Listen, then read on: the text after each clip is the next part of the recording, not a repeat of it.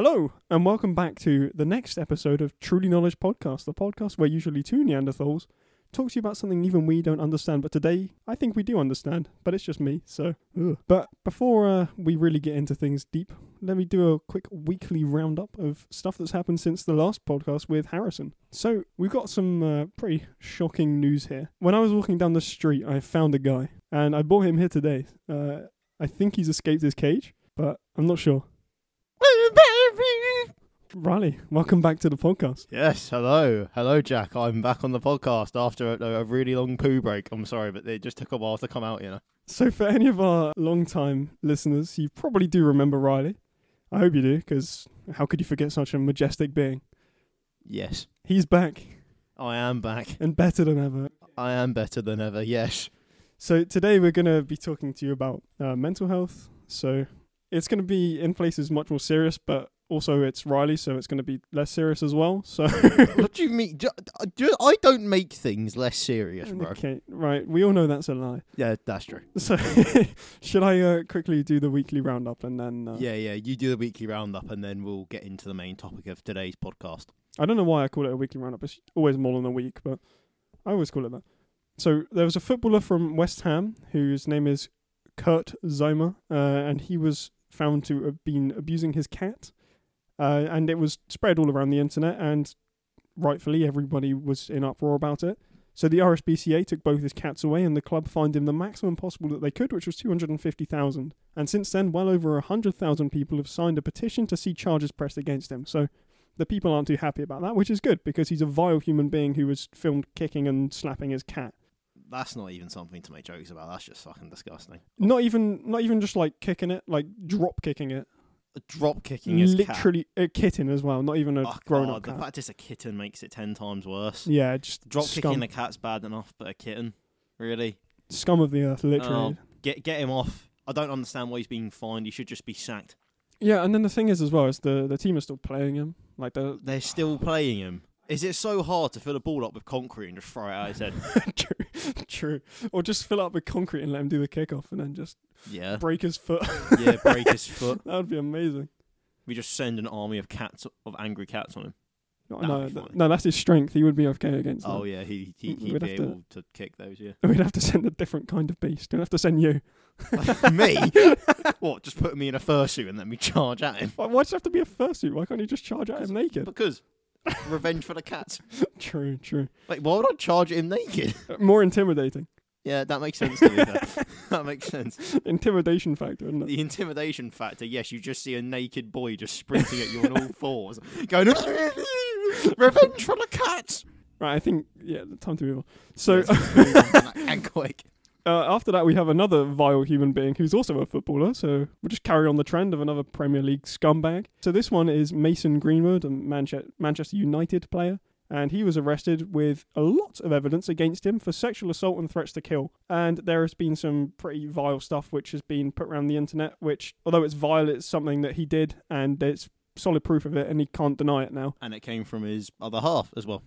Yeah, he, he was not a nice man by the seam of things. I don't know what it is with these young footballers. They have so much. They have so much money. They have a great career ahead of them. They usually have great loving families, and yet they're just little twats. Yeah, it's just, it's very controversial, but it happens a lot with, like, celebrities like that, especially the younger ones. Like, they get all this power, and then they think, oh, I'm to do whatever I want. Like, prime example, look at how Justin Bieber was. Look how Justin Bieber was. He was a massive twat back in the day. Mm. Like, I swear he had a piss on a restaurant floor once for no reason. What? Yeah, he actually just went beyond the counter, just whipped his dick out and just pissed. What the hell? For no reason. What the hell? Like, and, oh, okay.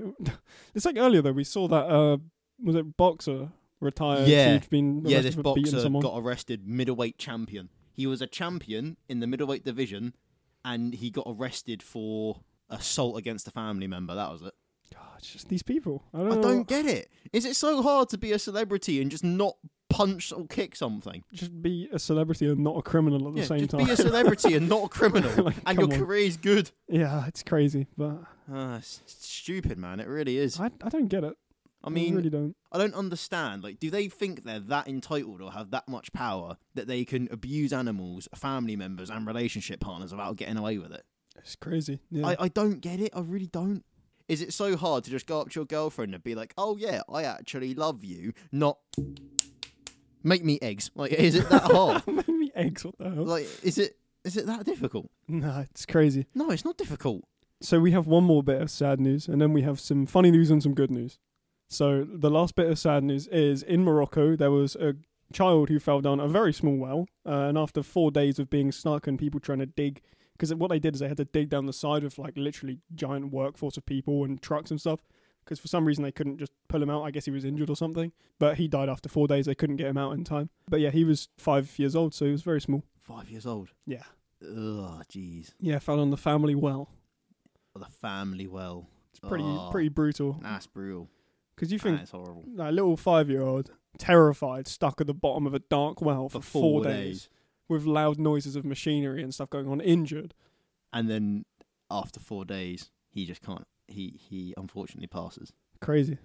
Like, what would have been, like, obviously it's really sad what happened, but it would have been even sadder if they got there, like, as he was, at least they didn't get there as he was passing, if you know what I mean. I think they weren't far off getting him out.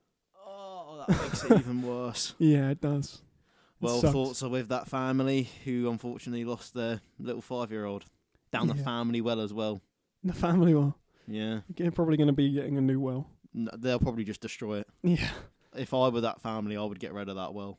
Probably I would as well. But let's move on to some uh, less yes, morbid th- let's news. move on to less depressing stuff about five-year-olds and footballers. Let's move on to something funny. So now we have something which I, I personally find very funny, but there was a man in his eighties in England, and he was arrested for driving without his licence, which he had never actually earned, but he had been driving for seventy plus years with no licence, and he had never been caught once. My guy.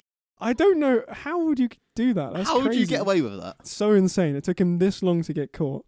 And with, like, the, the speed of the cameras and stuff that the police have developed, they can just take a picture of your number plate, it runs it through a system, and it tells you everything about the car. Yeah. How the bloody hell has he not been caught? How has he not been caught up until now? I mean, he must be a safe driver, because he's made it to his eighties and he's yeah, been driving that seventy long. Plus years without no license. He's got to be... It's crazy. He's got to be a con man. I'm talking your driving licenses. I actually got mine. Yay! I passed. Oh yeah, uh, my, Jack actually my first got attempt. His driving license yeah. as well. Yay! Yeah, so now you can kill people on the roads. Great. You better stay indoors, people. Yeah, stay indoors, otherwise you're gonna hear beep beep, and then that's and then you're dead.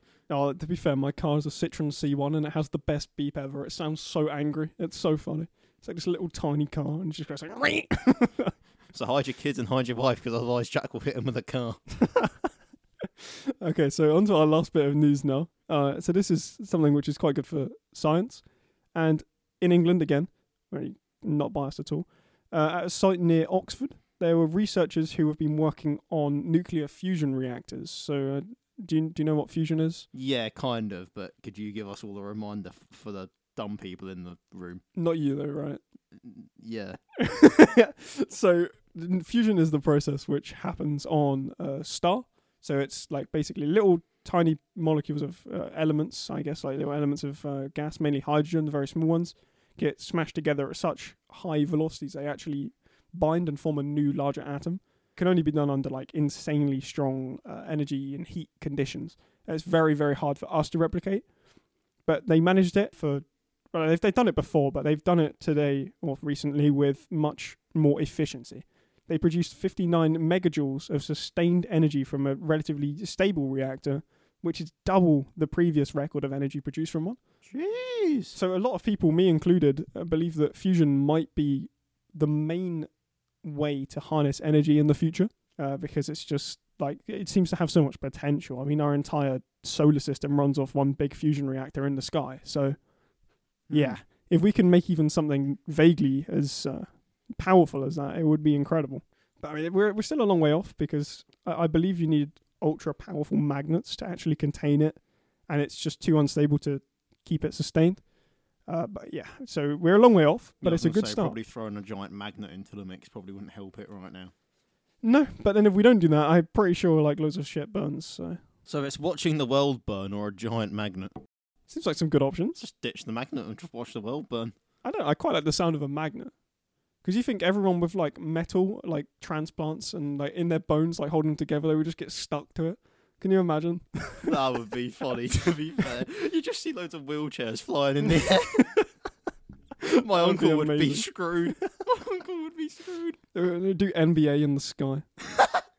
You just see LeBron James shooting three-pointers. Stephen Curry recreating his iconic picture. But in fact, he'd have to like drop it from above and just watch it fall down. Yeah. Oh. He, the thing is, though, he could drop it from above and still get it in. Oh, definitely. Still get it in. Yeah, he, he's insane. He is insane. Oh, okay. En- enough people oh, yeah. getting stuck to the ceiling. Yeah. Enough about metallic people and getting stuck to the ceiling. Yeah, we're going to move on to uh, the bulk of today's episode, which, as I mentioned, was to do with mental health. And, of course, within that comes, like, suicides and some pretty sensitive topics. So if you are sensitive to that kind of stuff and you don't feel like you want to listen, now is the time to leave. It's been nice, but bye-bye. And if you want to listen, there's going to be some nice stuff uh, at the end with some methods to deal with it, cope with it, some, you know, some personal experiences which we have had, which will include some stuff with like what's helped us uh, and some things which you might be able to take away and help you as well. And also, you know, the the shock the shocking thing is the statistics, which I will read out shortly. So if you do want to hear how just massive the problem of mental health is, then stick around uh, for not very long, because I'm going to read it out in a moment. Stick around for not very long. Yeah. good, good, good way to entice the audience. Yeah. Stick around, but just not for that long. We don't really want stay to. Stay only for a minute. Yeah. Stay only for a minute and then go. Or you could stay for the supercuts at the end. Oh, please. There's going to be some good ones. At the end. There, it's going to be memes. So today I got most of my statistics from the National Office of Statistics, funny enough. So in the U K, there are approximately sixty-seven point two million people, but the idea is the number is somewhere between sixty-five and sixty-eight million, and it depends on how many immigrants are staying in the country permanently as to what the actual figure is. But at the moment, it seems like the figure is about sixty-seven point two million. It's insanely populated as well for our smaller places, but it's not about that. So in the U K, suicide is the number one killer of men who are under the age of forty-five. I did not expect the number to be that big that it was the number one killer of all males below forty-five. It's, that's scary. Mm-hmm. It is very, very, very scary, yes. So the lowest suicide rates in the last few years, in most of my statistics here are for the U K, but the, the lowest suicide rates uh, in the U K in the last kind of couple of decades were actually, oddly enough, in the first coronavirus lockdown, which is strange because, as I'll mention in a minute, there was a massive spike in mental health problems at the same time. So it was weird. It was like mental health went up, but suicides came down.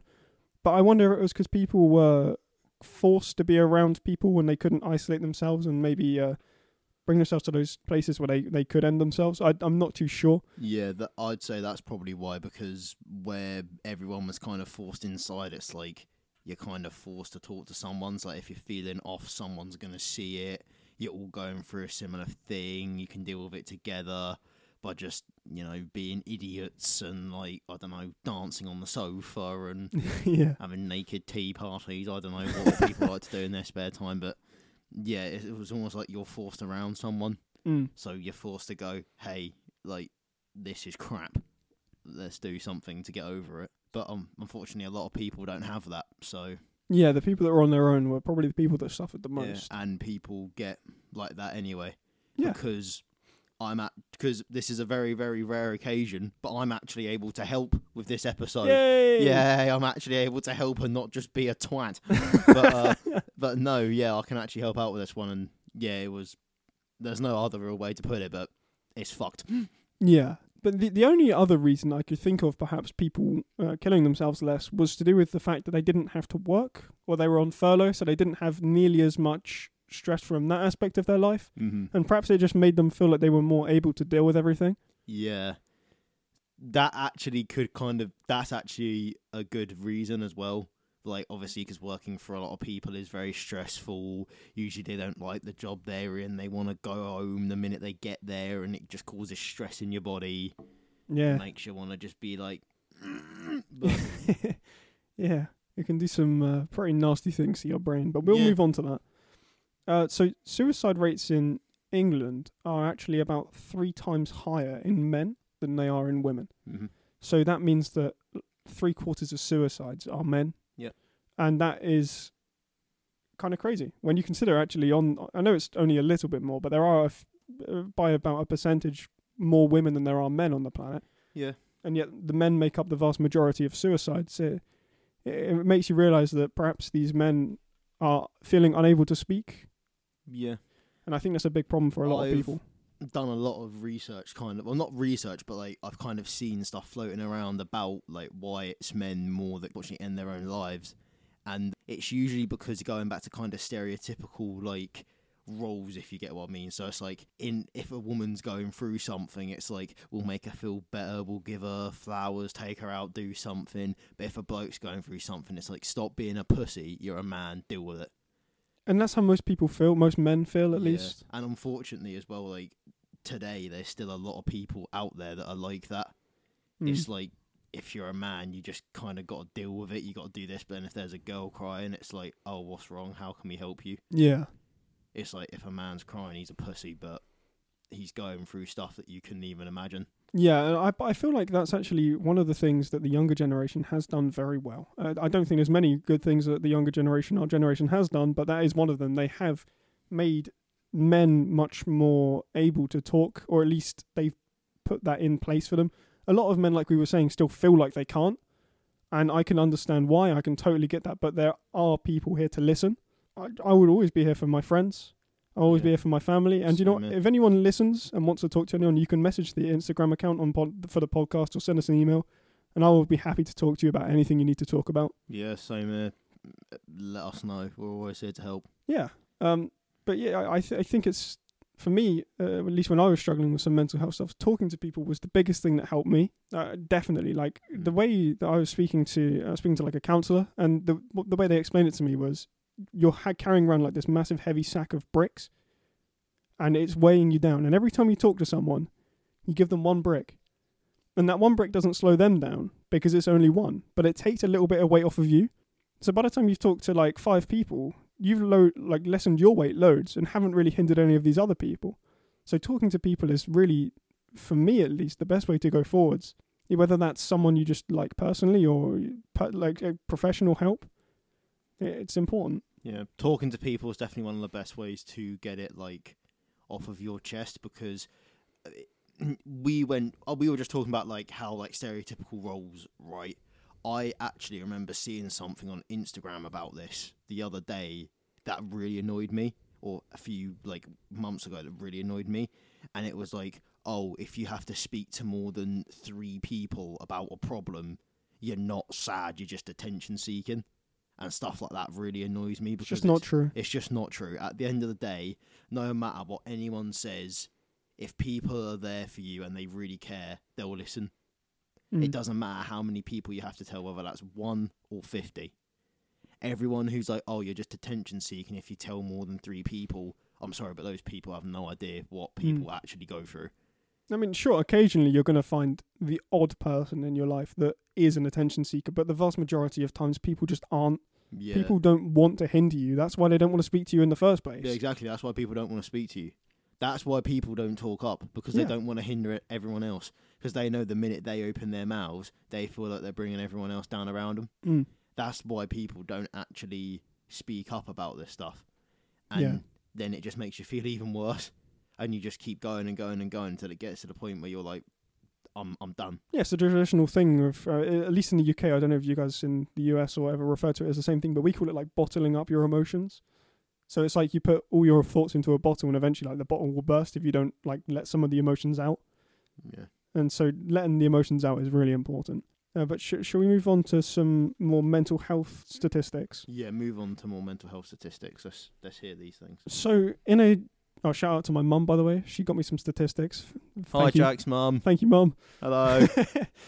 The twenty twenty-one survey of children and young people's mental health found that seventeen point four percent of children aged six to sixteen had probably had like a mental disorder in twenty twenty-one. So seventeen point four percent, I, I would think, is quite high.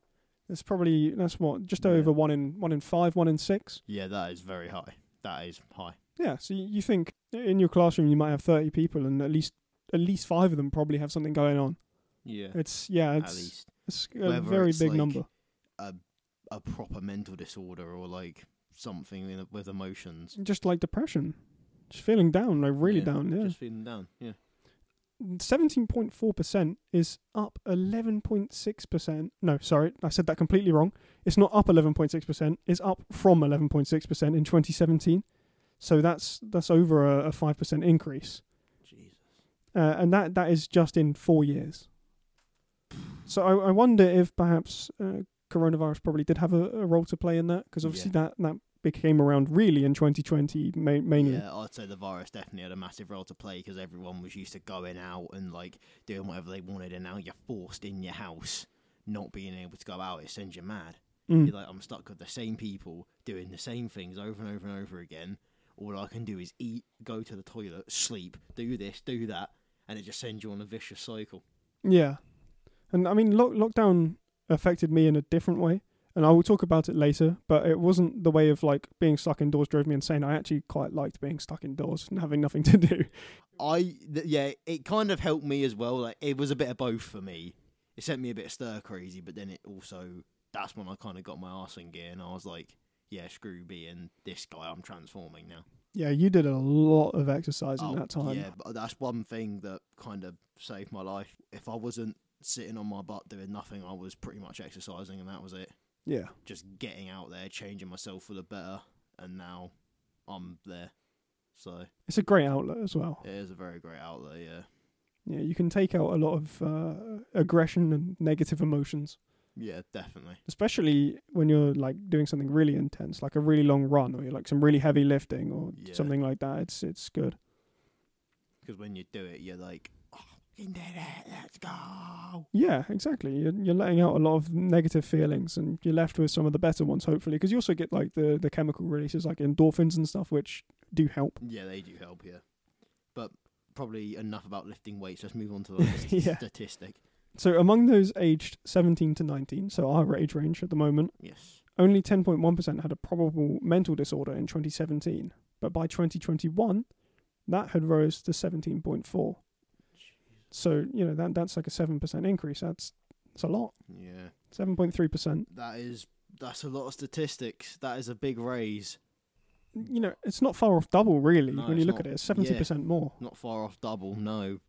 There is one thing, though, that, like, especially I want to say, I feel like, um, this is probably, again, going to be a little bit controversial, but it's something I've kind of seen, how everything nowadays, especially for the younger generations, kind of becoming like a trend. So yeah, I hate it. I hate that. So it's like I've actually sometimes seen some examples of like everyone with apparently all these disorders, and it's like, do you really have that, or are you just like trying to make it a trend? Mm. Like the fact that people make mental stuff sometimes seem like a trend, something they want. That annoys me. It's like, as an autistic guy myself, because I was born from day one, I had autism, I have it. Seeing stuff like that, it annoys me, because it's like, if you're if you're seriously telling me you're trying to make this stuff a trend, let's put you in someone else's position and let's see how you cope with it for five minutes. Mm. Let's see you cope with it. Riley knows from experience that it's not something that you want. No, it's it's not something that you want. It's really not. It's something that doesn't help most of the time.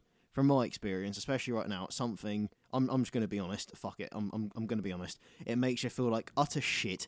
You can't do half the things that you want to do because you're too scared, you're too nervous, you don't know how to do so, like, you don't know how to do things that most other people would usually know how to do. And I beg that everyone or anyone who thinks it's funny to seriously take the piss out of it, or people who have no idea what it's like, I beg someone like you gets it, and I seriously, seriously beg that you spend fifteen minutes alone with it and see how difficult it really is. I, I just really do beg people like that get it, because I think it would be bloody brilliant to see them in that situation and see them not be able to cope with it and then realise, oh wait, this is serious. Yeah. I think it's important, definitely, that people stop looking at these things as something they want. Yeah. Because, like, you know, you just talked all about it. I don't need to say it again, but, you know, it's not, not something that's desirable. No, it's not something that's desirable. You know, we, we've seen now that there's a sharp rise in mental health problems between twenty seventeen and twenty twenty-one. You know, the coronavirus probably played a part in that. I wonder if perhaps just people not being able to socialise, not going outside, all of that kind of crap it probably played roles in it, I expect. Yeah, that all has a big role in it, yeah, because like like we said, especially going from going out with your mates, getting food, playing football, playing touch butt in the basement, whatever you want to do with your mates, but then you're suddenly forced inside, stuck over voice message and not being able to do anything. You can't touch mm. each other's butts anymore. It's like, uh, what do I do now? Yeah, I, I like to think that our friend group probably did okay through lockdown. Because yeah, definitely. We definitely saved each other during lockdown. Definitely. Yeah, definitely. We we had a very tight uh, friend group of four of us. So me, Riley, Rudy, and then our friend Harry. Uh, and we played a lot of like video games together pretty much constantly. And we, we would be in like voice chats all the time. So basically, yeah. if any of us wanted to talk about anything, it was like a safe place. Yeah, it was literally just us four being spanners in a group chat. And it was the funniest thing we've ever done. It was great. Because if there's one thing we are, it's spanners.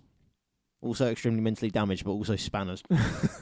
We are good at it, to be fair. We are good at being stupid. Oh, I was actually just going to say, are we good at being stupid or damaged? Which one?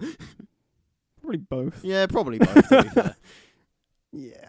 Well, right. That was depressing. Let's move yeah, on. Okay, okay.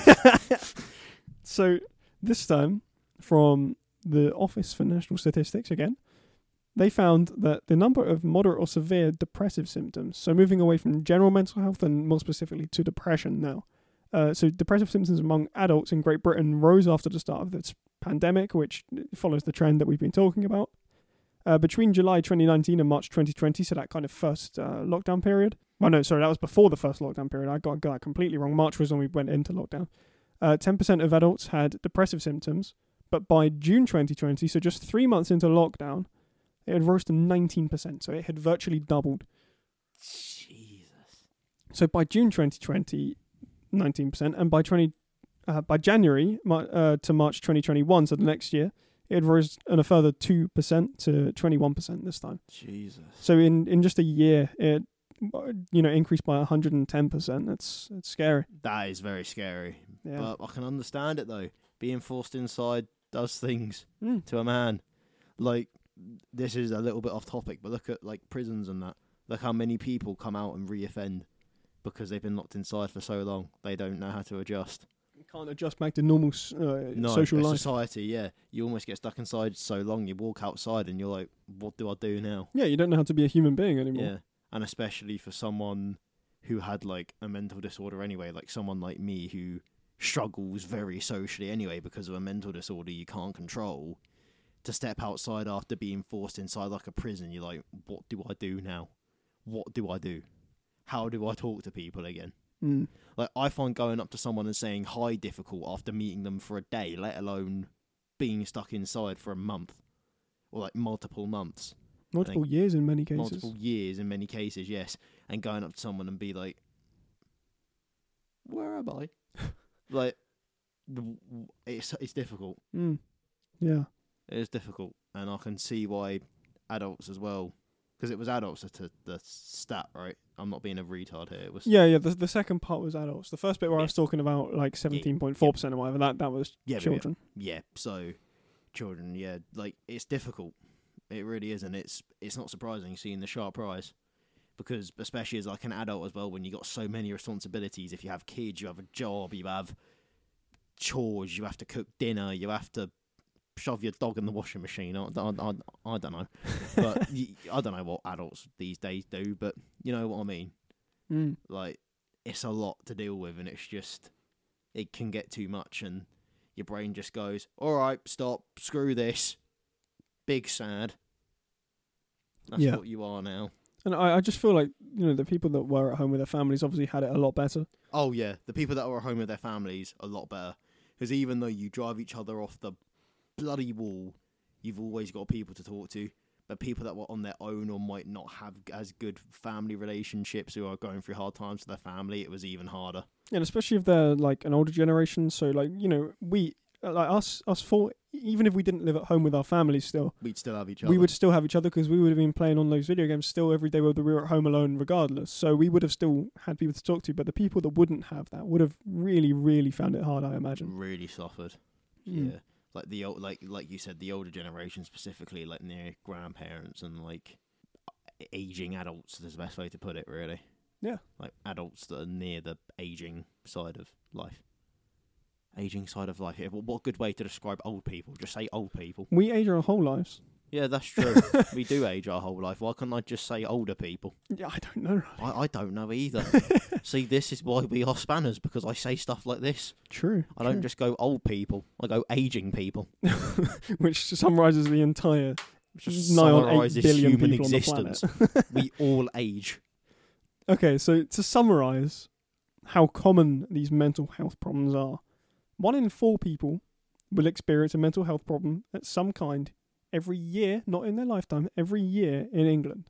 So out of our, our four friends, one of us every year at least is going to experience something. Yep. Statistically. So one in six people report experiencing a common mental health problem, so such as anxiety, depression, you know, like, like the, the ones you see more commonly yeah. in any given week.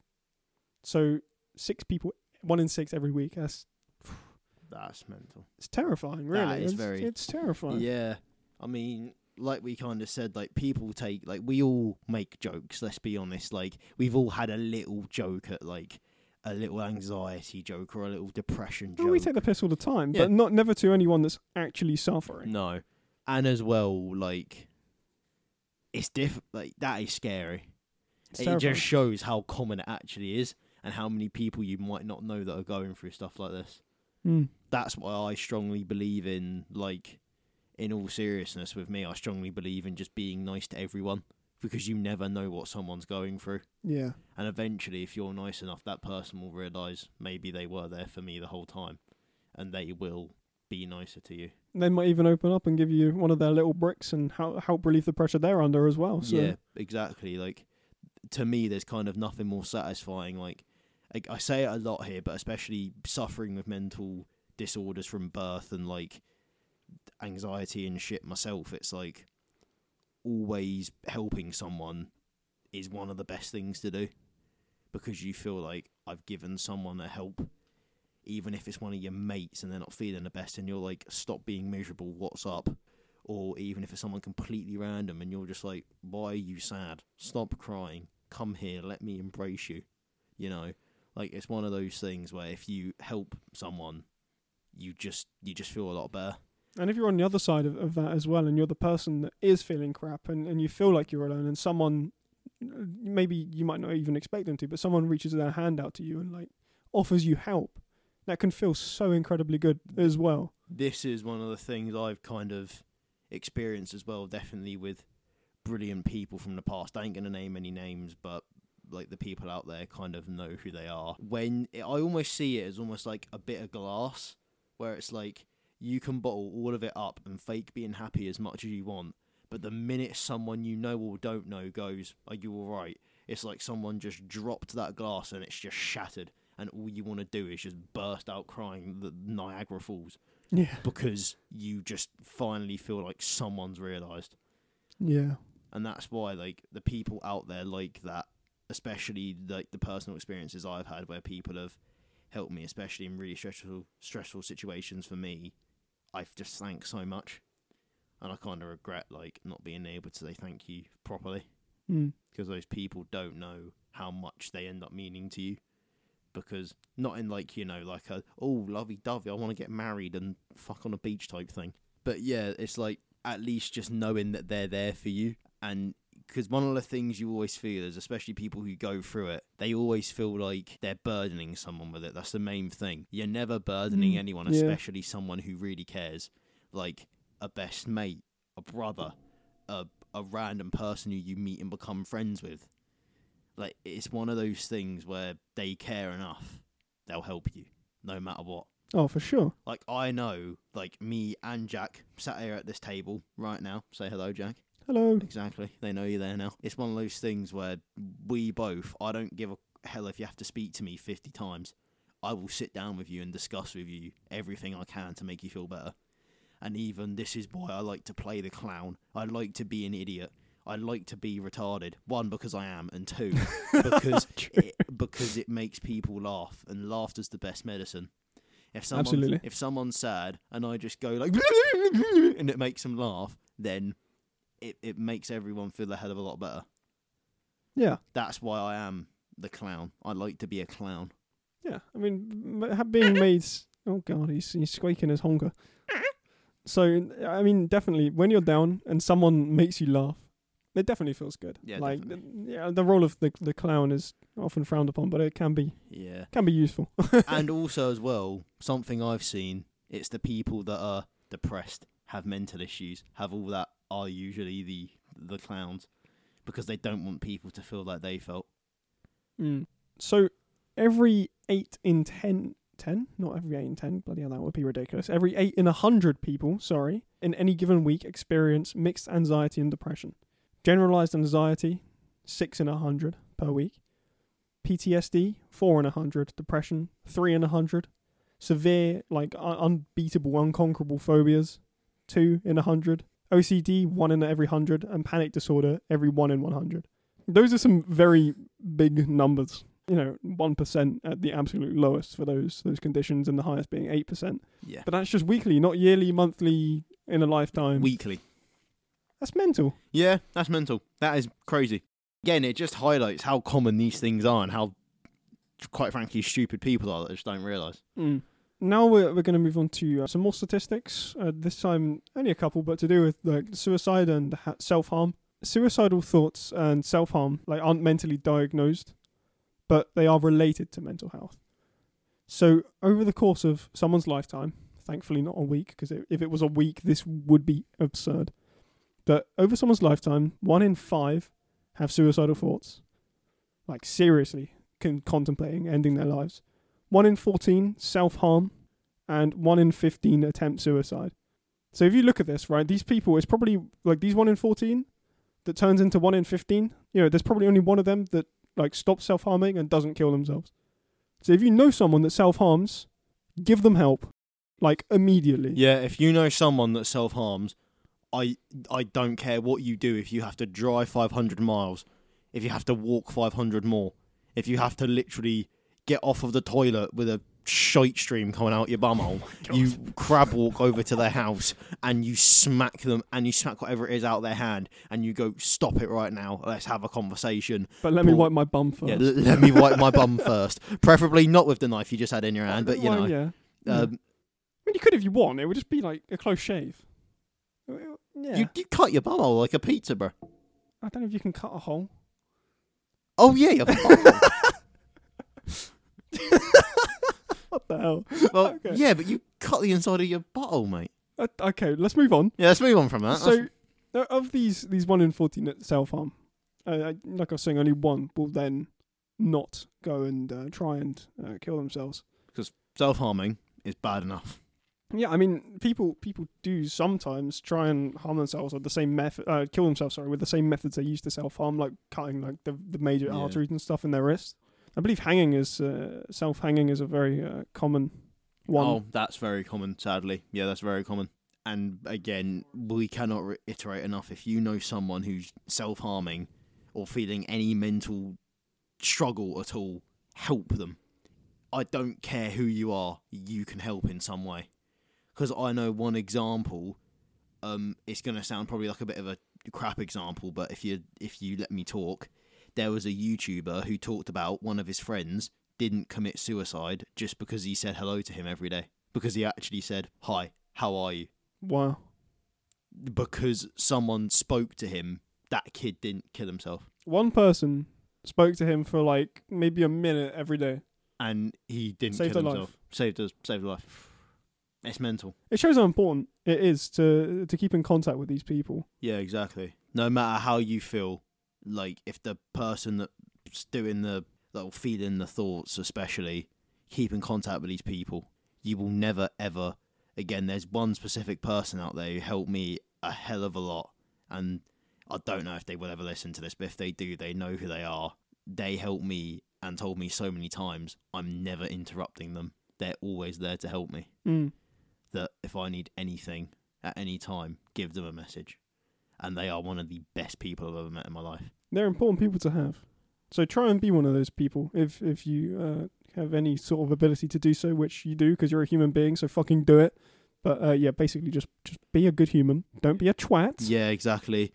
This is one of the things, I'm, I'm probably going to have to go on another rage tangent, but this is one of the things that just annoys me with today's society, especially in like the younger generation in schools and that. like the bullying that goes on and the amount Horrific. of mental stuff it could put you through. Again, I don't want to make this all about me, but through personal experience, especially in my younger years, I was bullied quite badly by a select number of people, and they very much contributed to how I feel today. And you know what, it's just, is it so hard to just be a fucking decent human being?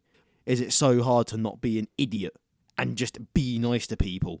How hard is it to go up to someone and go, oh, hi, how you doing? You know, it, you don't have to go up to them and take the mick because of their shoes, because of their height, because of their weight. It doesn't matter. Yes, we've all said jokes about it in the past, but face to face as human beings, let's just bloody get along, can we?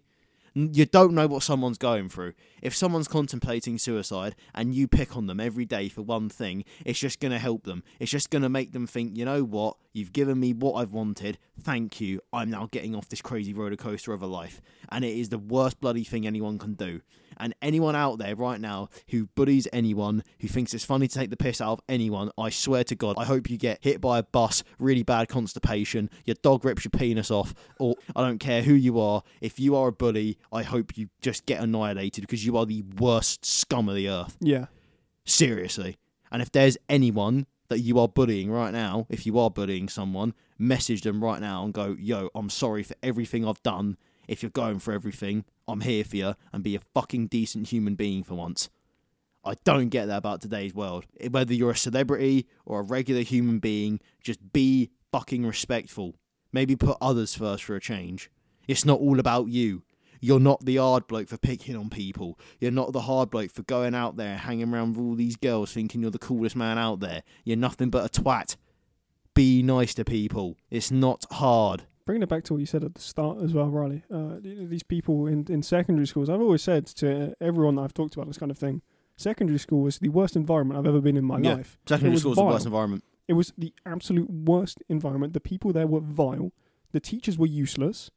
And the students were just, aside for a select few individuals, everyone was just vile. Yep. That, and I feel like that's what a lot of people go through as well, because through personal experience, again, lower years of school to secondary, I was sometimes quite badly bullied, and it didn't help me at all.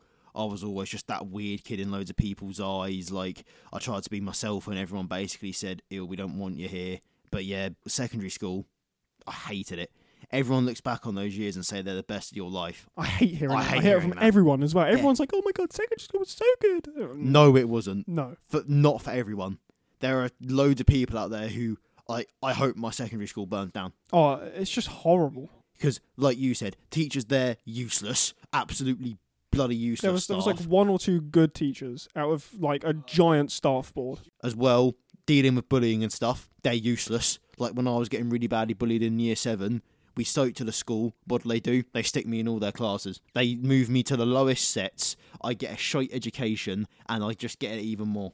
You get to put around these people. And I put around those people. They don't know anything. We ain't going to name the school or anything, but you bloody know who you are. Yeah. It's despicable. You need to get better staff there and deal with bullying better. It amazed me because the staff board was so huge. It was a, it was a, a pretty big school. I mean, it, it's a giant three-storey building, yeah. It's massive. It's a three-storey building. It, it's, yeah. f- like, for a secondary school, I'd argue it's quite large. Half of the city that we live in bloody goes there. It's massive. It, it, it's a very big secondary school. Yeah, it's a huge secondary school. It's like one of the main staff, ones. All these people that could have done something and, like, they were just pointless. Nothing. They were pretty much all useless. Yeah. Like, apart from a select few who I loved. But it was just, it was very strange because college, uh, kind of the end of year eleven, so the end of secondary school, and the, at college, everyone just seems to have grown up. Like, there's a, there's still a few people, don't get me wrong, there's still a few people that are still massive dickheads. They're still vile, and they probably always will be. But it seems like towards the end of year eleven, those people that I didn't like actually began to mature a little bit. Not all of them. Like, I didn't really see that from personal experience. But I didn't you really were around different people to what I was as well, though. Yeah. Uh, the people in my classes. I didn't see that. A lot of them began to mature. And in college, I haven't really met any major dickheads. One or two, but I, you know, just like briefly, yeah. you know, like the people I've actually spoken to and, and got to know, they're all very nice people. Yeah, like I didn't see that at all, to be perfectly honest. One, because we That's were around different people. I remember once in year eleven, I think I was looking at where I was sat for an exam or something, and one of, I think another kid was behind me who just got there. and instead of like asking me to move or something, he just smacked me around the back of the head, and he was really? like, oh, yeah. No, honestly, like the secondary school, I almost said the name of it, was just absolutely disgusting. It was disgusting. When I, I remember when that day ended, I hugged the teacher who was really sad I was going, because bless her heart, she was crying, and like, because me and her had gotten on well, and all the teachers was said, it the English teacher? Yeah, it was the English the she English slash media teacher. Yeah, she was lovely. She was a sweetheart. I remember she was crying her eyes out, and I gave her a little hug, and I literally just walked out the building and never looked back. And I yeah. am so bloody happy. The only way I'm going back there is if I go to hell and I'm in purgatory. Yeah, it's a, something very strange, actually. You know, I started, started doing jiu-jitsu. I've mentioned it on the podcast before, but it's actually in that school. It's not run by the school, so it's quite weird. Uh, you have to go like back through the corridors and everything. It's very odd, but yeah, it's all right. Because uh, when I go, it's like late at night and no one's there, so it's very good. My main English teacher, she was funny. She just didn't give a crap. She was funny. Science teacher, my class went through science teachers. Like, it was literally like we never had a science teacher. Like, for six months, we were just switching teachers. Mm. Easy, because no one wanted to teach us. Yeah, I, I year year ten maths was the exact same. We had yeah. such so unsettled. It's crazy. Yeah. I think, remember, once we made like a reputation, one of the most feared teachers leave our room like multiple times because she couldn't handle us, and that was in year seven. Well, that was in year seven. My class was just a bunch of dickheads. The the people that were around you were definitely, the, yeah. in my eyes, the people that I liked the least. Yeah, they were the like the least, yeah. I just love it, though. Like, instead of helping me stop getting bullied, they stick me in the lowest sets with all those. I don't get it. Yeah. Should, should we move on? Yes, Are you happy on. with moving on? Yeah, I'm happy with moving on now, yeah. So, reports from England and Wales suggest that approximately one in eight adults that have mental health problems are getting treatment. So, seven out of eight are too afraid or don't want to speak up and or get help. Or don't even know how to. Like, or don't yeah. know how to. Yeah. Uh, that's probably a, a kinder way of putting it. That's what I meant, but I just didn't think before I spoke, as usual. Yeah. So, because I'm an idiot. Um, but yeah, they're they're not getting any kind of treatment, which, as we were, I, I'm going to talk about in a minute, it's the most bloody important thing you can do. But the most common treatment uh, offered is psychiatric medication. So, what has been lovingly nicknamed happy pills, hmm. which I think is is the worst way to uh, yep. deal with a problem. I mean, I'm I'm not saying not to give people happy pills, because I, I believe if they are unable to feel any emotions other than sadness and neutrality, it's horrible, vile place to be. You don't want to be there. Fine. But give them something else. So many times have I seen someone's down, they've gone to the doctors and they've gone, oh, happy pills. Mm. And they haven't gone, how can we help you? Or do you need to speak to someone? They've just gone, oh, let, take this medication. You shouldn't have to rely on, on chemicals before you rely on people. Yeah. It's, it's it's something that I, I really annoys me, and I hate it. But do you want me to kind of take the reins again? Go for it. Go for it. Uh, you've heard this a lot from me again today. It's, it's kind, it might become my saying, but from personal experience, when I went to the doctors because because I was feeling suicidal thoughts, and I had been doing a little bit of the uh, the self harm. I can't lie. I'm gonna just have to reveal it to tell the story. I went to the doctors and we did speak about it, to be fair, and the doctor said to me, like, there's always someone on the end of the phone, and um, but then we it all ended up really talking about, like, the happy pill stuff, and I don't, like, again, we're not, if you need them to take them, that's, that is fine. Yeah. I understand you needing to take them, but personally, that should be the last result, last because result. Yeah, absolutely. From many people I've seen online. And again, people are going to think, oh, why are you looking at, like, especially, like, YouTubers online? There are loads of YouTubers I've watched who have gone through the same thing. And especially one of them, um, a quote which I remember quite clearly is, you shouldn't have to rely on a tablet to make yourself feel happy. Yeah, exactly. Exactly. You shouldn't rely on a little tablet. These, these people should be here for you. These trained professionals, the services are there. And all you lazy doctors have to do is, instead of going, here, have this prescription, you say, here, talk to these people. Talk to these people, yes. Like, the doctor I did, he did give me some helplines and stuff. But he didn't and, uh, make you speak to them. No, he didn't. He make... was like, oh, if you want, you can talk to these people. Yeah. Like, and no, that's, like, the thing. I do feel like healthcare could do better, especially for people with mental disorders. It's like, make them talk to someone, get them in touch with a therapist, a doctor. Because at, at the end of the day, this is someone as well. Like, you can say, speak to your friends about it, but then you, you, you're going to get to the point where you feel like even your friends don't want to talk to you. You're just like, all I do is come here and make it depressing. They don't want to talk to me. So why would I do that when I don't want to? Mm. And that's when I was going through it and I didn't join the parties for a while because I just knew in my head. Yeah, you were gone for a long time. Yeah, I was going to say I was gone because I just I just couldn't, I couldn't do it. Because I didn't want to be the guy that got in here, ruined the mood of the party just because I couldn't play the usual clown role. Looking at this now, it's like, please just, I wish that you had have come sooner. Yeah, I mean, I, I said I it at the time, but I wish you had have yeah. just come sooner. Looking back, I wish I'd come sooner as well. So, you know, to to all of you people that might might be feeling these emotions, go and speak to someone. Like now. If you know they're suffering and they don't want to get help, make them speak to someone. Because even if they don't like you, at least they're not dead. Yeah. Yeah, I'd rather someone hated my guts, but be happy than be dead and were my friends. And that's the thing that l- I think that loads of people kind of fail to realise. It's like, if you know someone's going through this stuff and you keep trying and trying and trying, don't think... fine, I give up on you, make them, because they'll hate you for a little bit, but then once they go through it and they hopefully and eventually, I'm going to say eventually, because if you're going through something, you're going to get fucking through it, eventually they'll look back on you, they'll shake your hand, give you a hug, cry on your shoulder and go, thank you for everything. Thank you, yeah. Thank you. And if you don't have the balls to tell someone what they don't want to hear, but it's what they need to hear, then fuck you, you need to grow up. That at the end of the day, if they didn't want to talk to you, they wouldn't be there. If they didn't care, they would have just faked it. However, there are people out there that genuinely care. People in your life are going to want to hear you. And again, we're saying this aggressively, but it's just something that annoys me personally. Yeah, it's, it's annoying. And I really, really, really hope that anyone out there who's going through this stuff, like been through similar stuff as me, or like you're still going on in your life, you are not fucking alone. There's someone out there who will listen to you, whether it's an old friend you need to, like, talk to, whether it's a family member, your dog, your cat, your bloody parrot named Steve, all right? I don't care who it is, you need to talk to someone. And at, at the end of the day, if they don't want to hear you, bin them off. If they don't want to help you, bin them off. Yeah, they need to grow the fuck up. They need to grow up and you bin them off. Because yeah. if they're not willing, if someone calls themselves your friend, your brother, or whatever, and they don't want to hear, and they don't want to help you, they're not really a friend. No. They they don't care about Poser. you.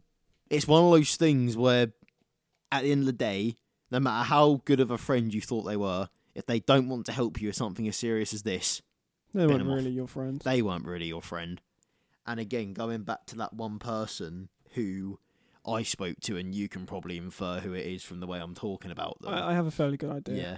The person I was on about, like, when I messaged them, even they were like, as I messaged them about the Happy Pill stuff, they didn't just air me. They didn't ignore me. They gave me their personal preference, their personal experience, and I, and they just were honest with me, and it helped me a lot. Yeah, good. And that's the thing. That's why the people out there like that are bloody good people. So if you find these people... Keep Hang them. on to them. Yeah, like great people. I must admit, I haven't spoken to them in a while, and I'm gonna message them soon and be like, "Yo, what's up? Long time no speak."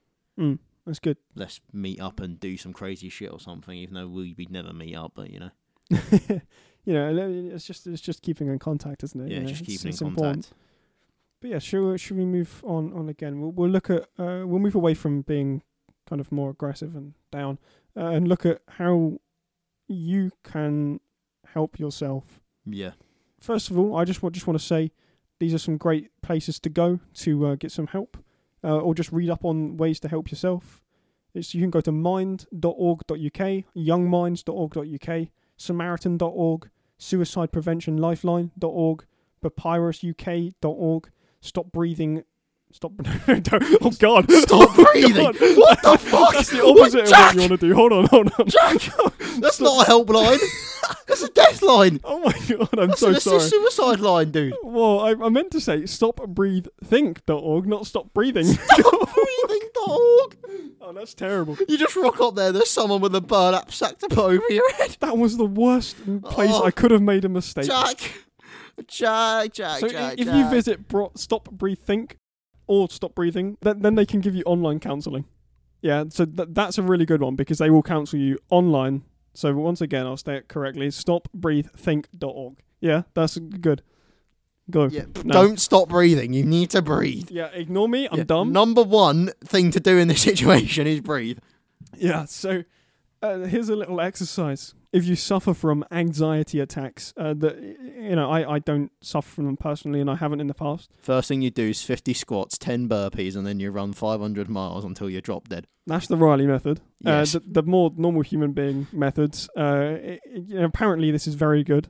Uh, I say apparently because, like I said, I haven't been able to try it myself, but I've heard this is very good from many people, and it's highly recommended by many major like mental health places.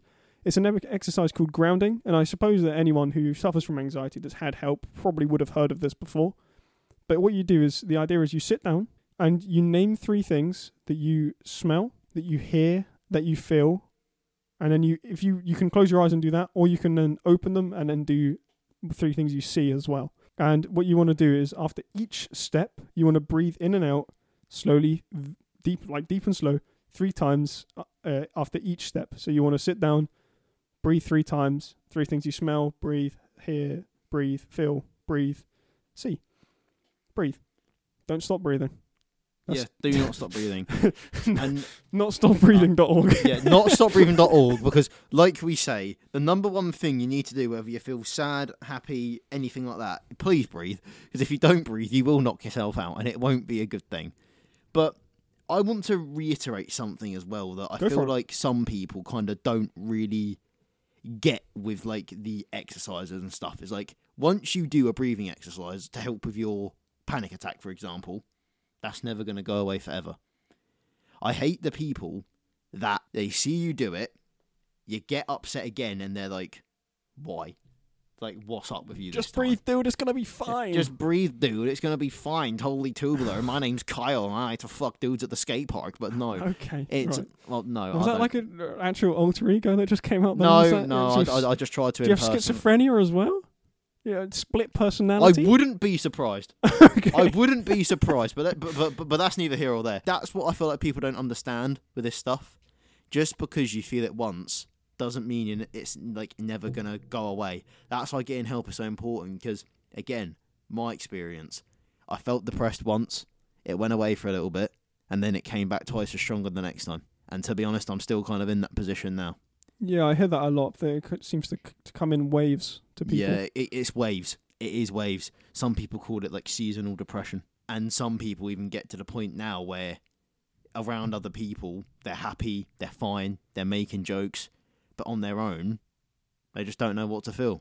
That That's how I was like when when I was really that's down. That's what I'm like now. I, I had some amazing days, like brilliant days. I'd be happy all day. I'd be with my friends. I'd do loads of cool stuff. Go home, had would have had an amazing day. Be knackered. Go and sit on my bed, you know, go to go to, go to sleep. Couldn't sleep. Felt crap.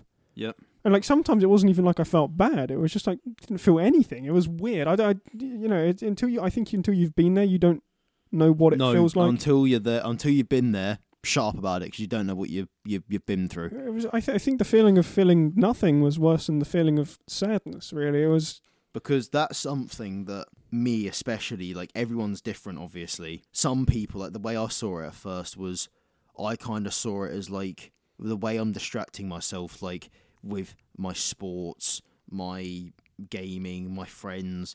People might see it as like running away from your problem. Depression, from personal experience, mental health, autism, de- depression, sadness, suicidal thoughts, self-harm, is not one of those things that you can just stop, turn around and face, not on your own. I don't, I don't think it's running away. I think it's dealing with. I, yeah. I think doing those things with those people that you like, you deal and those with things it. you enjoy. It helps you deal with it. Yeah, it helps you. Yeah. It helps you. It helps you. Move it, on. It, it, it distracts you for a while. But anyone out there who's especially... who thinks they're running away from it by doing all this stuff and think, right, it's time to turn around and face this thing on my own, don't, because you will lose. Depression is one of those battles, or mental health is just one of those battles where if you're really struggling and you're on your own, you are never, ever, ever, ever, ever going to be it. No. No matter how cool you think you are, how strong you think you are, how many women you've had sex with, it doesn't matter.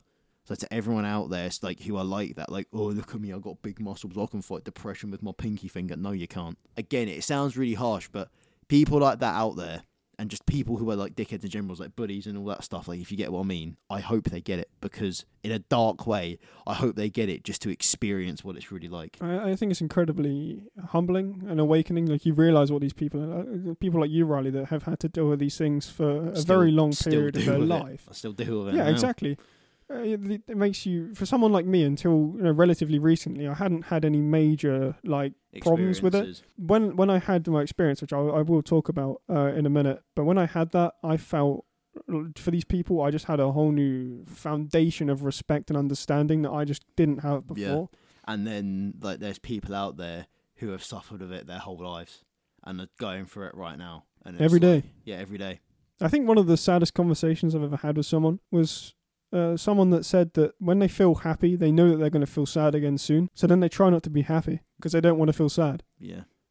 That is fucked. That is fucked. And that is what a lot of people have gone through. That is, that's the worst. Yeah. Imagine feeling like that. Yeah, you don't want to be. For anyone that hasn't felt like that before, imagine not wanting to be happy because you know it's going to make you sad after. You know it's going to be sad, yeah. Like, that's what happens with everyone. They get, they do all this stuff to distract themselves, only to then get back and realise how shit they feel. And it makes you not want to be happy because you just think, that's it. And now I'm sad again, and what? And it goes in stages as well. Like, it'll even get to the point where some people, they've been dealing with it for so long on their own because no one's come up and helped them. They're kind of just like, this is who I am. I'm just, I'm, I'm one bad day away. No, I think it's that, that feeling of acceptance of, you can never have that. Yeah, I feel like as soon as you accept that, th- that this is who you are, then that is who you are now. Yeah, you can never accept that. Your, your mind works in weird ways. Yeah, you must feed yourself positivity, and you must feed yourself positive thoughts and affirmations, or else you will never, uh, unless you're an extremely powerful person, uh, you will never escape these things. I wouldn't even say even if you're an extremely powerful person. I, I mean, like mentally powerful. Yeah, mentally. Someone, yeah. someone extremely mentally resistant. Uh, you know, you're you're going to suffer. You're going to. You yeah. have to tell yourselves the things that you want to hear from other people, because those other people, although they might be trying to help you, they might not know what you need to hear. Yeah. So you need to tell yourself those things sometimes, you know? Like, yeah. This is going to get better, or I'm going to do this. This is going to be okay.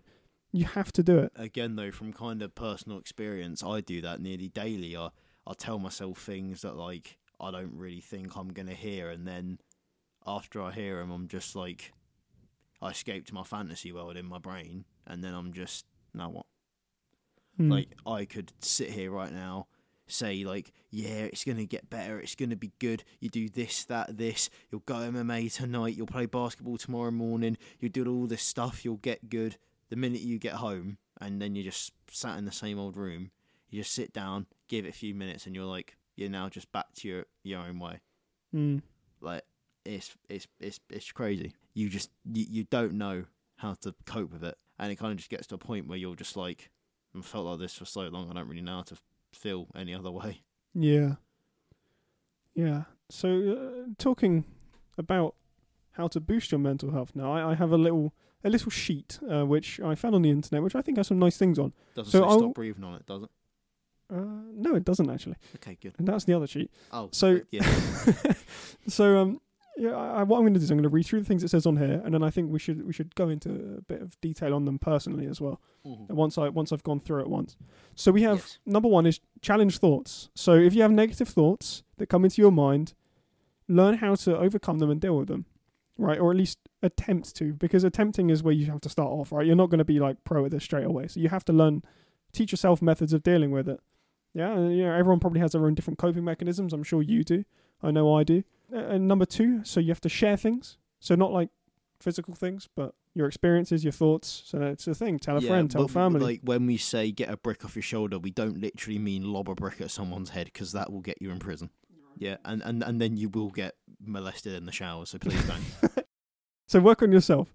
Make sure that you take some time to work on your own well-being. So basically take a bit of time out of your day to look, do the things that you want to do and that make you happy. Right, so number number four is set goals. So set goals that you want to achieve. And when you achieve those, don't just think, okay, cool, what's next? Think, I've done this. I'm good. I've I've done what I wanted to do. Now I need to be happy about what I've done and think about what I'm going to do next, not just move straight on to the next thing and dismiss the fact that you've done it.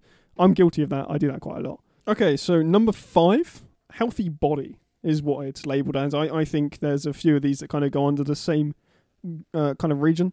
But healthy body, look after your body as well as your mind. Nutrition plays a, a large role within this. So I think a better way they, they could have uh, labelled this would have been as nutrition or as diet, because it basically what it's saying is don't eat fatty shit foods all the time because it's going to make you feel like a fat shit. And you don't want to feel like a fat shit because you want to be happy. So kind of linking into this, number six, exercise. One that Riley tapped into massively and has done an absolutely awesome job with. One of the best physical transformations I've seen. But exercise is, is great for helping to boost your mood, increase your being, and reduce your stress and anxiety. Number seven, manage stress. Take time learning some coping strategies that can help you overcome some of your, your stresses. Relax is number eight. So kind of links into uh, work on yourself, I guess, because it's like relaxing.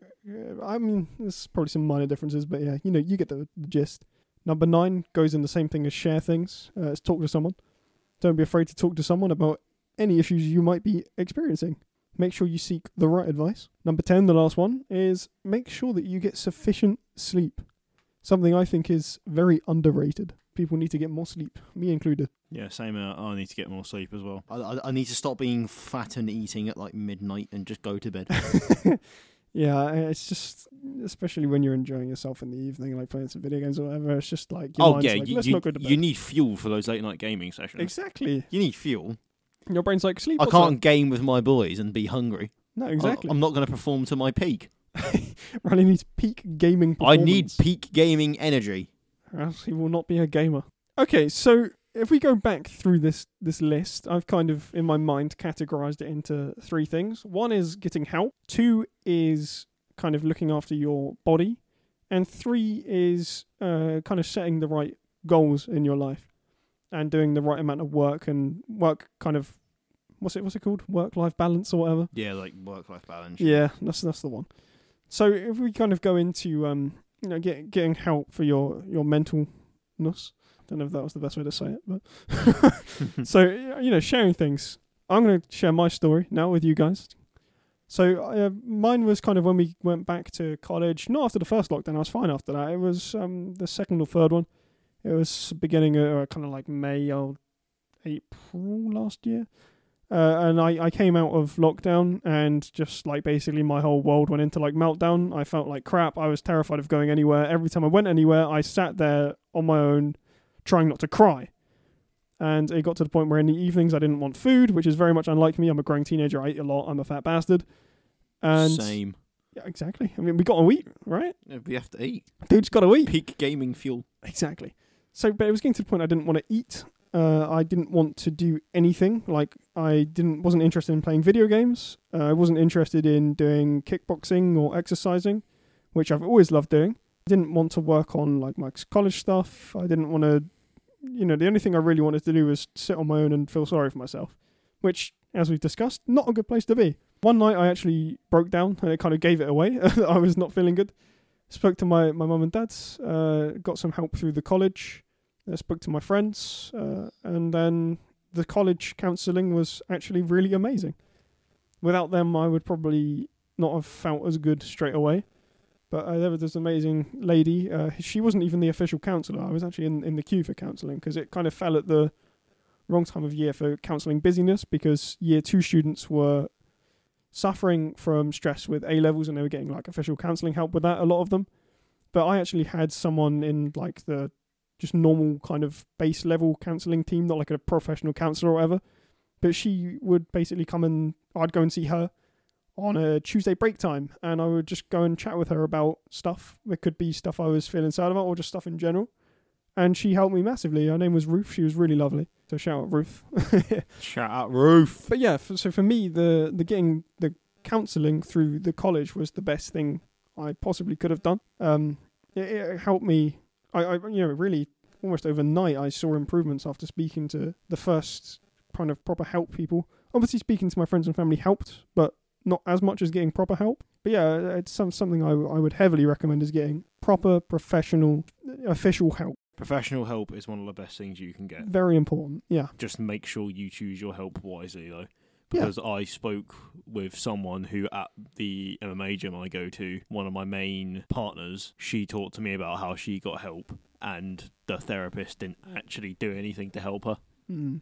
So it just just make sure you choose wisely. Like, if you're going to go somewhere, make sure it's somewhere good. As you've just talked about your story, Jack, would you like to hear about mine, or do you want to... Well, would you like to share yours is probably yeah. a better question. I, I I know your story, but obviously the people that don't listen... I'll don't... share mine, as I think it kind of shows, like, a different part of it. Yeah, I think like, that's a good idea. Side. So, yeah, with my story of, like, mental health struggle, it's been a lot tougher and a lot harder as, again, I've said it before, but I'll say it again. I was born with autism, specifically Asperger's syndrome. And basically, that just makes me, like, a bit weirder than everyone else. Like, my social skills are pretty much non-existent. I get nervous about literally everything. Like, even now, my palms are sweating up, and you just don't feel like you're doing the right thing all the time. You don't know how to do certain things other people would usually do. Basically, it just makes you feel like a sack of shit. And throughout my school life, I was the weird kid. I was... quite and sometimes I was quite badly like harassed for it by other kids. Like, they would always make jokes, and I don't mind the occasional joke, but then it goes too far and gets very repetitive, and it makes you think, oh. And that's something I learned very quickly about the saying, sticks and stones will break my bones, but words will never hurt me. That is the most bullshit saying I've ever heard in my life. Yeah. Sticks and stones may break your bones, but words will never hurt you. Bullshit. Words hurt you more than sticks and stones. Yeah, I mean, as a friend of Riley for uh, uh, quite a long time, I can tell you for sure that Riley can take a joke. He can take some serious stick. I take serious stick. But it, sometimes it goes too far, I think. But yeah, yeah, carry on. It's either just repetitive or it just goes too far. And that was through quite a lot of my school life. I was bullied quite a bit. And especially when we were talking about secondary school, year seven was an awful year for me. I remember once I literally was in my garden. I curled up in a ball and just started crying my eyes out because I didn't, and it was raining.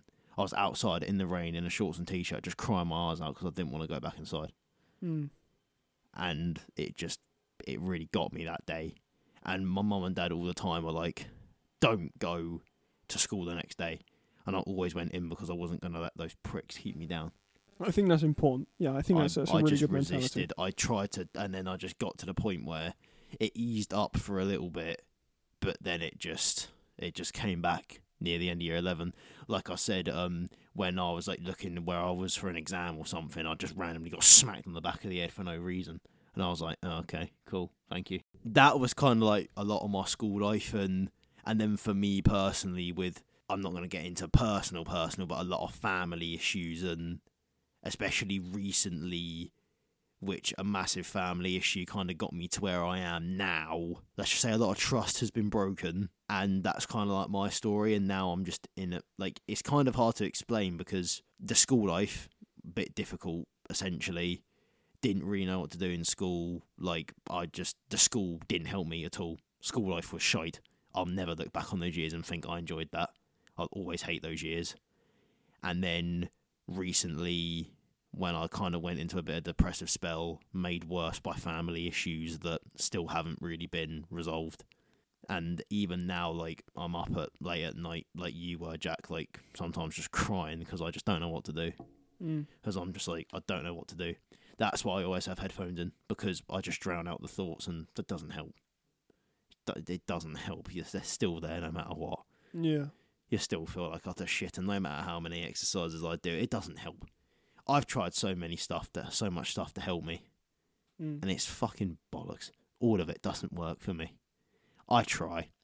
Like, and many people out there would as well, because it's so hard to say this about, like, yourself and not feel really self-centered, but you just try so much and you find it just never works.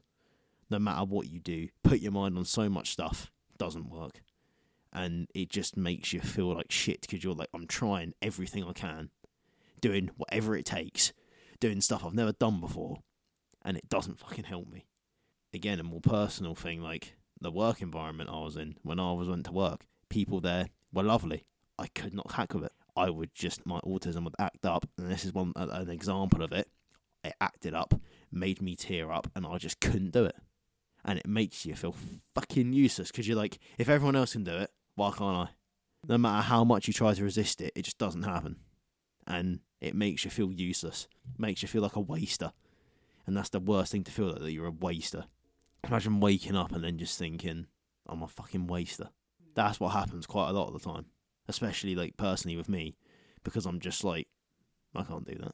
No matter how much I try, I just I just tear up. I can't do it. What's the point?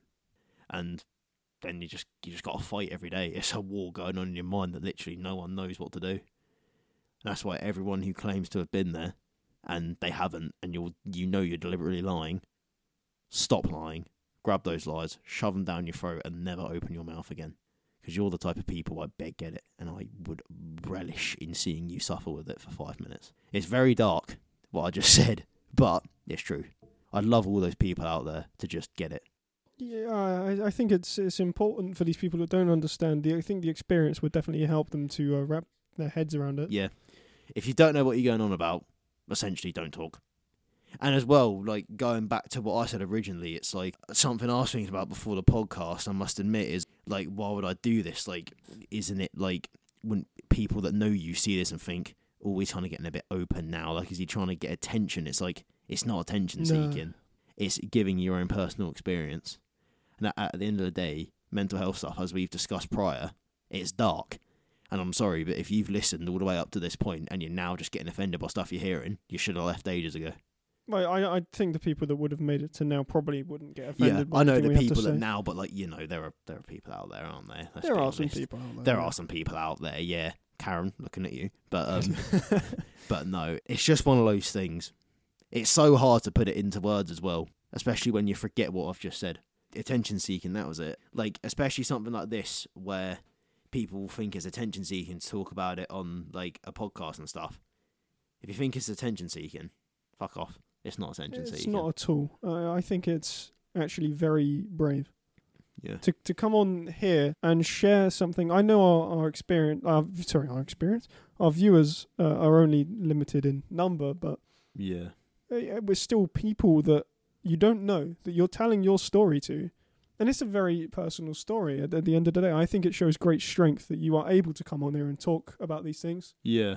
Uh, I think it's important uh, that people hear these these kind of things as well, because people might need to hear these kind of things. Need to hear it, yeah. And it might help you to get it off your chest and as this well, is, maybe. I don't yeah, know. Yeah, this is one of the things as well that, because um, we talked about different stages of, like, depression and stuff, and right now, personally, I agreed to do this very easily because I'm kind of at the stage right now where it's just like, you felt like shit for a while now, and you just don't really care anymore. Like, you don't really care if you tell someone and they're like, oh, you're attention seeking. Like, you've just tried to be honest, and if they're just like, mm, all right, cool, fair enough then. I don't think that anyone that would listen to this would hear your story and say that you're attention seeking. I, I think that only the, the types of people that would say that would be the types of people who we were around in secondary school that yeah. were, hadn't grown up yet. That hadn't grown up They yet. hadn't actually, like, got to the age where they were able to mature for whatever reason no. because they're stupid. And as well, that probably wouldn't help the fact we said we hated them all. That probably didn't help. It probably didn't help. It, it probably, probably shed some negative help. feelings. No, but yeah. But yeah, that's just, like, what it is with a lot of people. That's why they don't, like, open up and stuff. Like, not because they're afraid of getting ten- attention seeking, but just because of that, they're afraid. Y- you just feel scared twenty-four seven.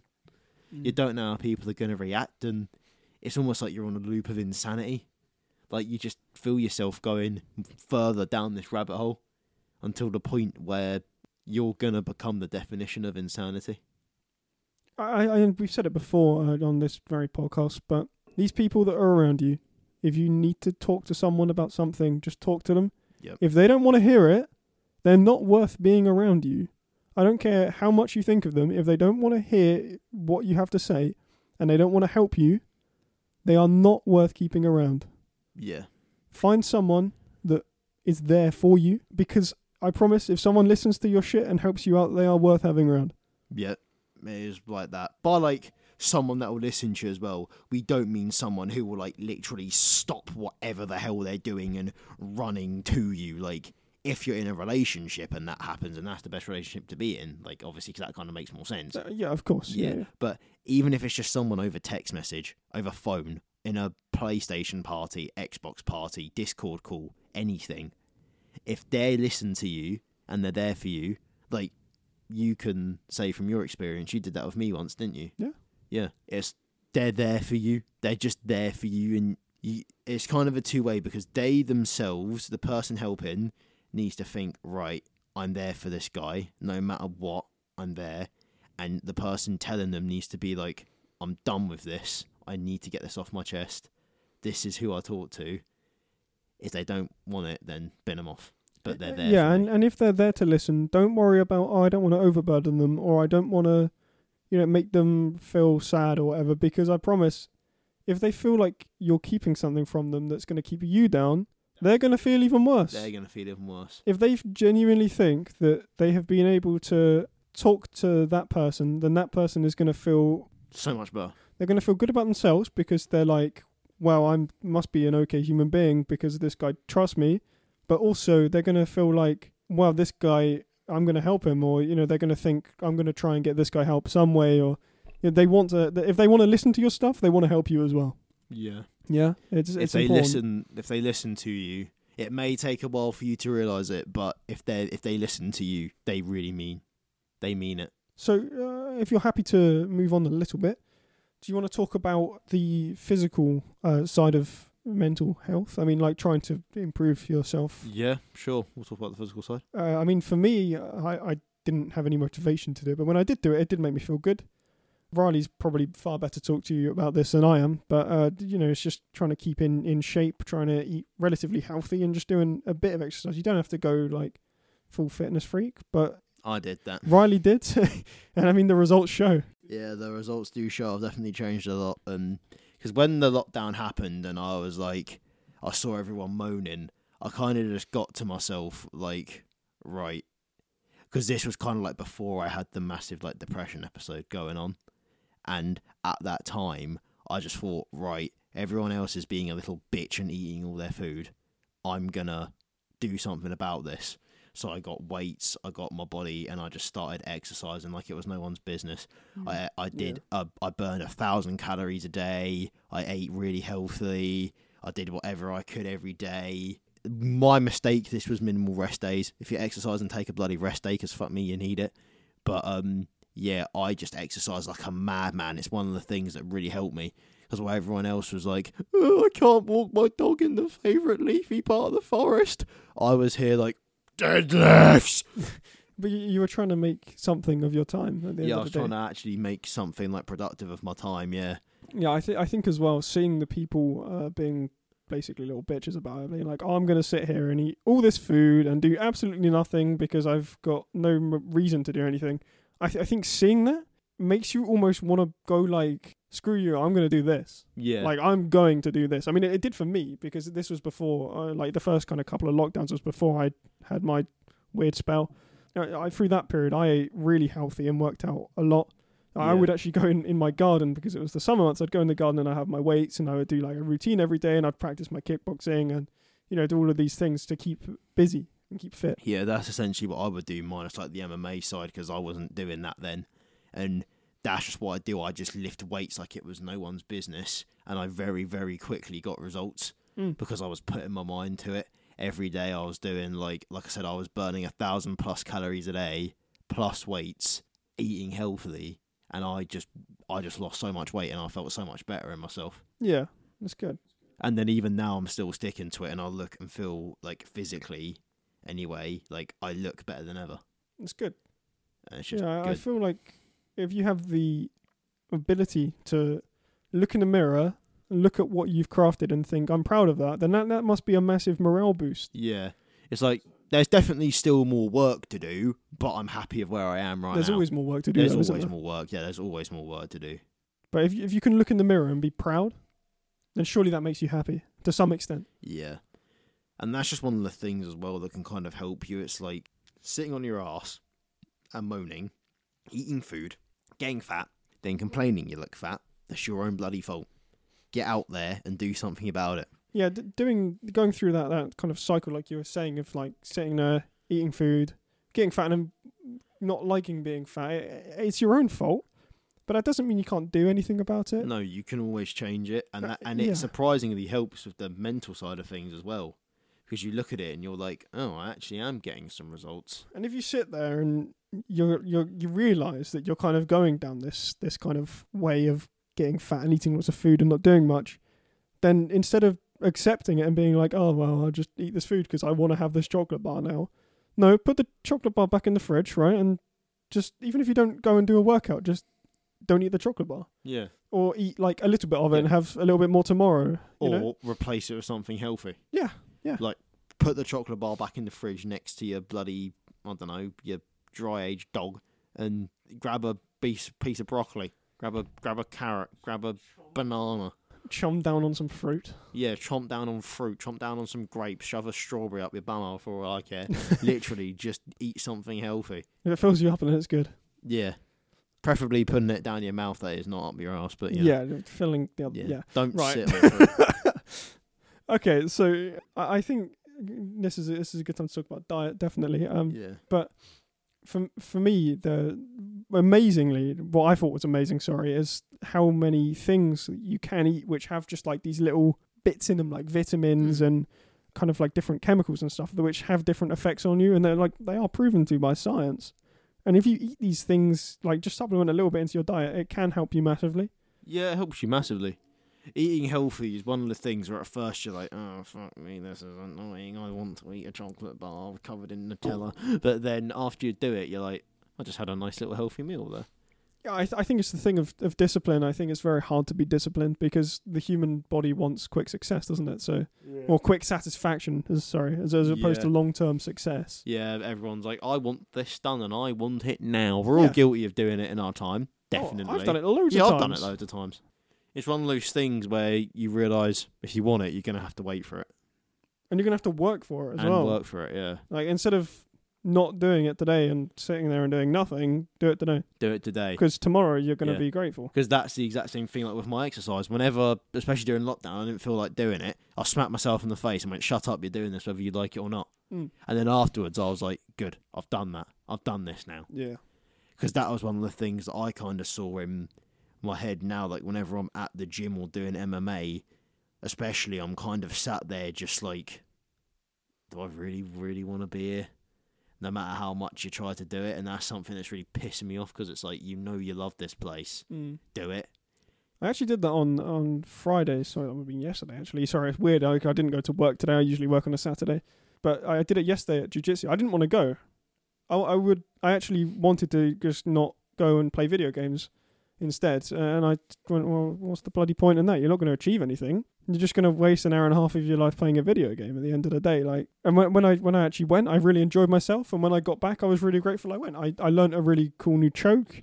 Uh, I had a really good time. Like, had a laugh with some people, and it was fun. So it was just, it's like sometimes you just need to make those decisions in the moment. It's not like you have to go and do a ten mile run. It's like, it's just making the decision just to leave the door in the first place, and even if you just go around the block or something, it's like, yeah, it's important.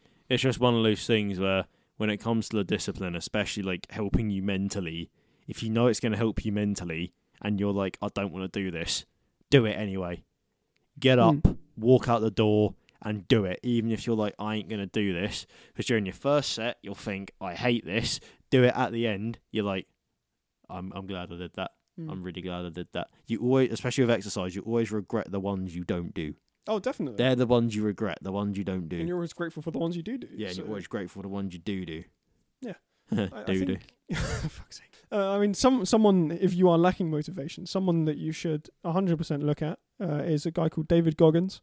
He is an incredible human being, and he has some great podcasts with the mighty Joe Rogan, as well as many other people with Joe. podcast episodes. Yeah, David Goggins, great guy. Go and listen to his stuff. You buy his book or whatever if you want. I certainly haven't. It was a good read. But yeah, let, let's move on if you're happy. Uh, one thing I want to say about like inspirations and stuff, even do that. Look at a famous person who's gone through similar stuff like you. Like a great example, Jack's heard this name many a time. He's probably going to punch it in the face if I say it again. but heavyweight champion of the world, Tyson Fury. Oh my God, you said that so many times. I know, I know, but he is the best example of mental health. Oh, definitely. He's there. got an incredible story. Yeah, he's got an incredible story. His book, his autobiography, I've read it. It's the first few pages about his near suicide. They're, they're, they're incredible. Not in a sense that, you know, I'm I'm happy he near, killed himself. You, you get what I mean. They really entice you into reading the rest of the story. Yeah, they really entice you into reading the rest of the story. And he went through so much mental bollocks, and he overcame it. And he is one of the best figures that I personally would recommend looking at. Because even if you don't know crap about boxing, you'll read his story and think, what a fucking icon. Oh, absolutely. I think he's an incredibly inspirational person. Yeah, he is inspirational. Like, in my opinion, he's one of, if not the most inspirational people, like, in the combat boxing area. Easy. No, there you go. Yeah, for, so if you're lacking uh, motivation, stop making excuses. Go look into David Goggins. Go look into Tyson Fury, because either of them will likely inspire either of them you. Are brilliant. Yep. And you know, I don't know if you heard me talk about David Goggins before. I probably mentioned I him probably at some have, point. Yeah. But yeah, uh, yeah, but definitely. The name like Goggins, we've definitely taken a piss out of. Oh, we've someone. definitely loved that name. Definitely. But Goggins. So yeah, the the last uh, major one I think I think I want to really go over is sleep. Yes, sleep. And the thing I don't do enough of. I feel like there are virtually no human beings on planet Earth that do do enough of it. I think everyone could benefit from more sleep, and I understand that some people cannot get more sleep physically because they are they have some kind of mental thing where they cannot sleep. Or they are too busy, they have to get up early, they're working like two jobs or something. But if you can, then getting into good sleep habits and having more sleep is one of the most important things you can do for your mind, for your body, uh, like just for for you overall, really. Because when you're well rested, your body recovers well. Your body can deal with crappy things in your blood and all of the horrible, nasty things. And mentally, when you're well rested, you feel like you feel much better than you would if you were tired. Uh, and I actually saw an interesting study the other day. We are the only primate, so the only monkey thing basically, that actually doesn't sleep for like most of the day. Like all of the other primates sleep for like twelve, sixteen hours a day. And then there's just humans sleeping for like six. it, it's, it's definitely interesting how we've evolved to uh, have less sleep. For me personally, that's everything I would like to talk about today. But if there's anything else you would like to share, now is a great time. Nah, to be honest, I think the only thing I just want to really say is just make some, like, the main points you've gone over in this episode clear. Like, if you're experiencing any mental health, whether that be a mental condition, depression, thoughts of suicide, attempting it, reach out to somebody. Seriously, reach out to somebody. There'll always be someone there for you, even if you feel like there won't. You message someone, they'll talk to you. If they care about you, they will. Especially being scared to get help. It is a scary thing to do, but you've got to, if it saves your life, you've got to do it. Yeah. You've got to do it no matter what. Again, like anyone out there who is a massive bully, especially to someone who they think has a mental disorder, or people that say you're just attention seeking. Burn. Seriously, just Jack said it there. I hope you all burn in hell. Quite frankly, I really hope you do. And like, make sure you take care of yourself physically. And take care of each other. And take care of each other. Yeah, just be good bloody people. That, that's the biggest thing that annoys me. I can understand why people don't want to get help, but the people I see that know people need help and don't do anything, but won't force it upon them because they don't want to make that person dislike them. They are the worst. They're even worse than the people that take the piss out of you in the first place because they know you need help, and but won't get you it. Yeah, and I understand it because you may not want to ruin that relationship, or you may not want to ruin that friendship with someone.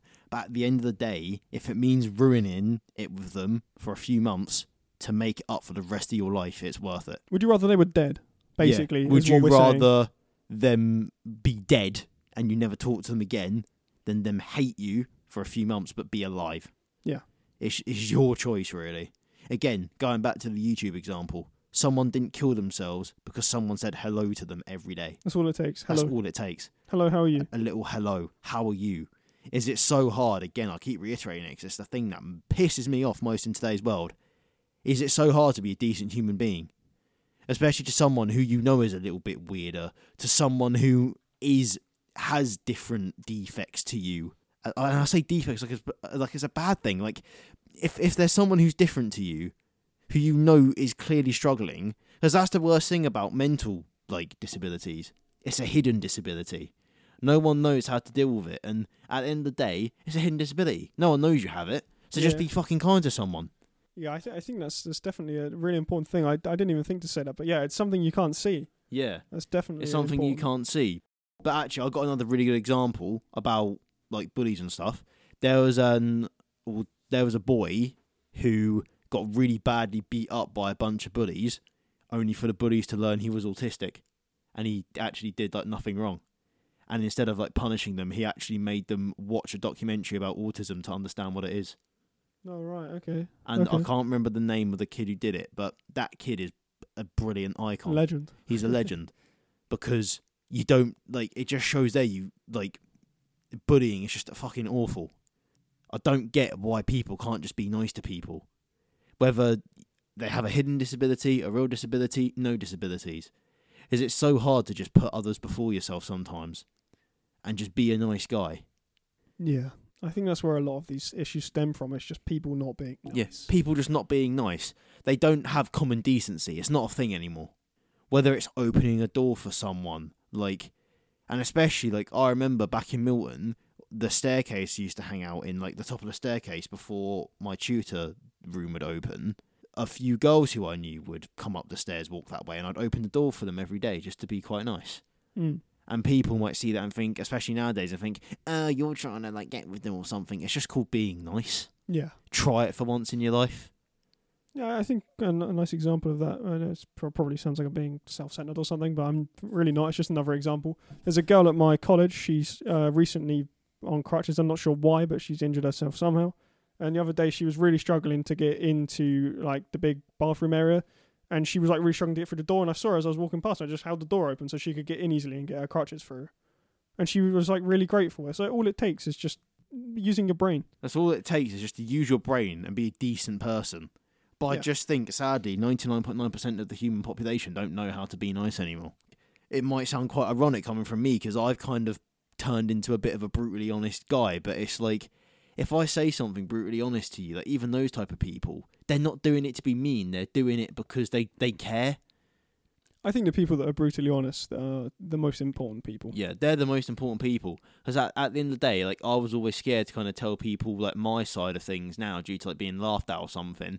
But now if there's something stupid in someone's doing, I will go, you know how retarded that is, right? You mm. know how much of a stupid idea that is. Yeah. Like, and even if it's like a material thing, and someone's like, oh, do you want this? I'm like, I really appreciate you getting this for me, but you didn't need to get it for me. Like, I have plenty of stuff. I don't need that as well. Yeah, yeah. Like, I appreciate it very much. I, I'm very grateful, but I don't need it. You're just wasting money. Mm. And it makes you come off as a massive dick, but it's just, you just care about them. It's like, you want them to realise that if it's something they're buying for you, they're buying you random gifts. It's like, I really appreciate this. I really do. I love you to death.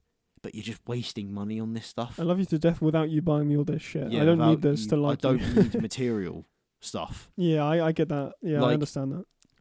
All of this, like, especially if you're stressed, like people might buy you something to make you feel better. You don't need material things to make yourself feel better. No, I, I think uh, material's very material at the end of the day. Yeah, it's, it's, it's, it's material. It is, it?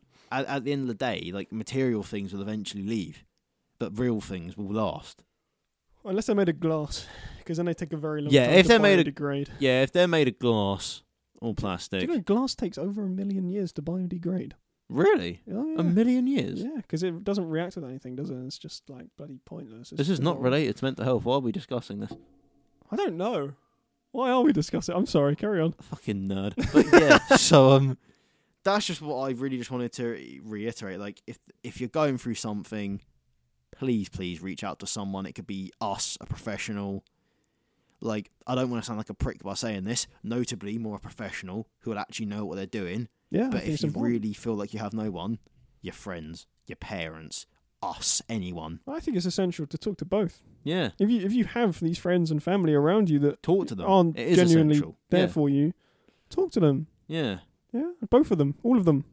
Everyone. Yeah, everyone. Just it's talk as to many everyone. many bricks as you can get off yeah. makes um, your load lighter. And one it? of the things that I just really want to reiterate, because of the social norm of it all, the social stuff, the stupid social people out there, talking to more than three people makes it you're an attention seeker. Just fuck off, seriously. Yeah, you no, don't know what you're talking about. You, you don't know what you're talking about. Yeah, that's just all I really wanted to say. I just wanted to get it in people's heads, in our listeners' heads, that no matter what, someone's out there for you, no matter what you're going through. Yeah. So if you're happy, I will run through a couple of the statistics I find particularly shocking for a second time. Uh, read out the helplines and close things up, yeah? Yeah, sure. So, just to reiterate, these have all been said already, but one in four people each year in England will experience a mental health problem. One in six will experience one weekly. One in six every week. It's crazy. And uh, one in five people in a lifetime will have suicidal thoughts. One in fourteen will self-harm, and one in fifteen will attempt to com- kill themselves. Quick fact about suicidal thoughts that I learned from the doctors, you can't actually stop them. You can't stop suicidal thoughts. No, they're a thought at the end yeah, of the day. They that's something really that I learned from the doctor, because he was telling me, like, that's not something you can just stop, because there's like a chemical process and it just always goes to it. Yeah. So, yeah, so everyone out there, like, don't think like that. You can't help it. Yeah, th- th- those are the statistics, but I just think it's particularly shocking that of one in fourteen that self-harm, only one of those will then not go and kill themselves. Hmm. All of the other fourteen will. Well. Shows how big it really is, and it's sad that there's no one else, like, apart from organisations and shit, no one else really fucking cares. It's stupid. People need to realise it. It is stupid. So just to go over the health lines again, mental health lines or websites. We have mind dot org dot U K, young minds dot org dot U K, samaritan dot org, suicide prevention lifeline dot org, papyrus U K dot org, and stop breathe think dot org, not stop breathing. Yeah, do and not can, stop breathing. Again, we reiterate that. Breathing's what you need to do. And you can speak to the, the last website for online counselling. I will put all of these in a podcast, uh, podcast post, Instagram post, on the podcast uh, web, uh, page, and you can access them from there. Um, and I can put them in the podcast description as well, so if anyone ha- wants to access them from there, you can. And if you are in the position where you don't feel like you can speak to anyone that you know, and you don't feel strong enough to reach to someone in person, even if it is a professional, then using these websites is an awesome way to go. It's far better to use one of these than to use nothing at all. So uh, are you happy to close it out there, Riley? Yeah, I'm happy to close it out. Yeah, I've reiterated what I've wanted to say. Just get help if you really need it. Anyone who thinks they know better or who, who thinks they're the cool guy taking the piss out of it. Yeah, that's what I really wanted to say. Just be good people to everyone. Just be nice to people. It's not that hard. Yeah, so thank you, everyone, for listening today. I, if you've made it this far, I'm genuinely amazed. Yeah, um, same. But I, I think that if someone that needed to hear this has heard it. Thank you. Like, that's amazing. That's amazing. That's why we're making this. It's that's for, why we're making yeah. this. Yes. If someone needs to hear it and they somehow stumble upon this and they do hear it, then I th- I think it's amazing that they have. We we put something out there that might potentially yeah. help someone. And we're also bloody happy to have you as part of this community. So welcome. Yep. welcome message home. message the podcast message account. Message the podcast account. Message, email us. Let us know. Let uh, us know, man. Yeah. I, I mean, honestly, just get help if you need it. That's that's the biggest thing. And I want to say massive thank you to you as well, Riley, because what you've done today is incredibly brave. No worries, man. I'm always happy to share my experience. Yeah, you've, you've come on here with uh, an experience that I think many people would probably find quite embarrassing, but you've you've come on here and you've shared it with uh, no end of amount of people yeah, if they no stumble upon this. If they stumble upon this, yeah. So And uh, yeah, it'll be mad you. if someone we know listens to this as well. That'll be mad. Yeah, so uh, thank you very much, Riley. I really appreciate your time no today. No worries, man. Yeah, that's fine. I'm happy to be back on the podcast, man. do, you want, do you want to guess how long we've been recording for? How long? Go on, have a guess. How long um, do you think it is? An hour. An hour? An hour. We are literally just under two hours of recording time right now, man. Fuck me. Yeah, it's going to be an epic sp- that's uh, gonna episode. It's going to be an epic, yeah. Epic. But yeah, so thank you, everyone. Uh, as usual, the... Uh, all the links and stuff will be in the description. Go check out the Instagram. Everything. Contact us if you want to be on the on the podcast, if you want to prove us wrong or whatever. Yeah, let care. us know. And especially with this episode as well, if you need talking, let us know. Seriously. Yeah, definitely. If, if you really feel like you have nowhere else to go, contact us, me, Jack, privately. uh, the account, let us know. Seriously, don't hold it in. Yeah, and also, I mean, just there's a five star review, so it's really important that you go and do that. Yeah. If no, you want to leave okay. a five stars on Spotify, they've added it recently. I would love it if you did. But yeah, uh, that that's everything today. Yeah, so. Thank you very much for uh, listening. It's been nice to get back on the podcast, especially with a topic I feel like I can help people understand with. And everyone out there is going through it. There's light at the end of your tunnel. You just need to keep going and you'll find it. Be good people, everyone. Seriously, just be nice to everyone, man. Thank you for listening. Thank you, guys. Bye-bye.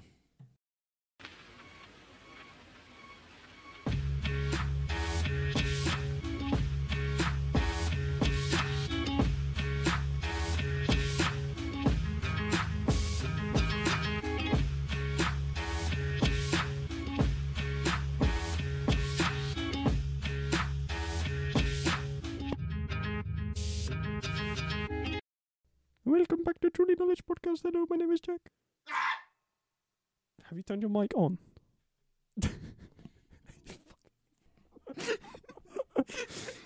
Okay, good. It's picking up now. Speak. Okay, good, good, good. All right, it's picking me up now. My microphone's actually on. Remember to, like, shove your throat down the mic as well.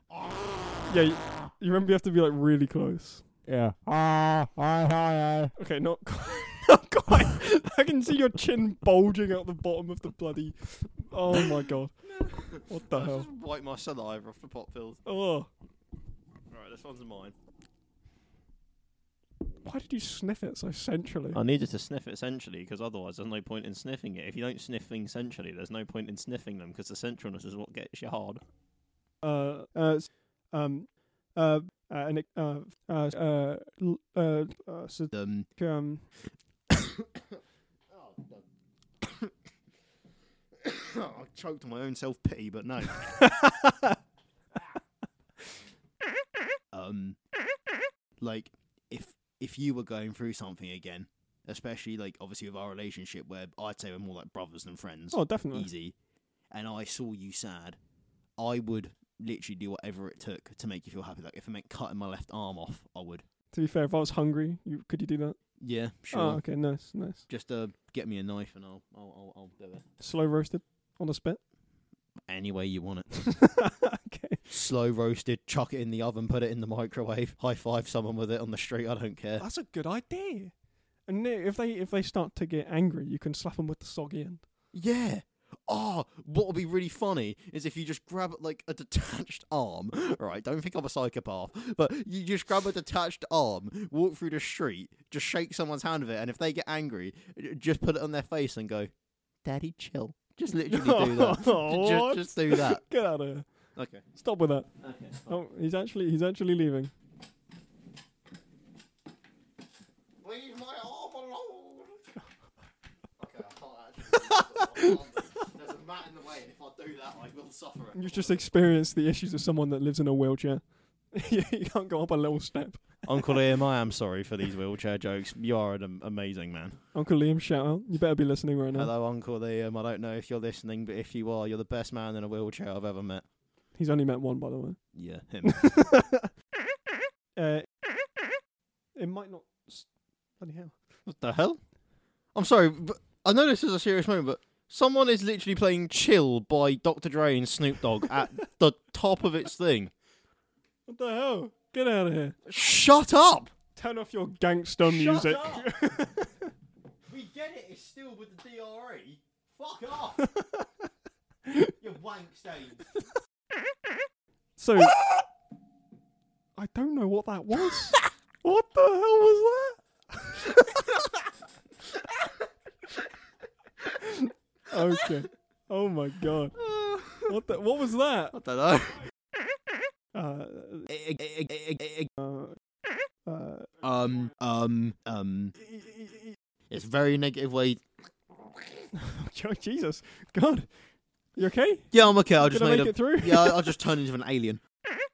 Um. So um. But the, th- the like um uh um um um um um um um um um uh uh um. Alright, alright, alright. Um, um, um, um, um. Oh, we love you, Joe. We, we stand Joe. Joe. we true. stand Joe Rogan. Hang true. on, we we must worship. He's doing like a full prayer session on the floor. Okay. I am. Joe is king. Oh God. He's fully lost it, guys. He's fully lost it.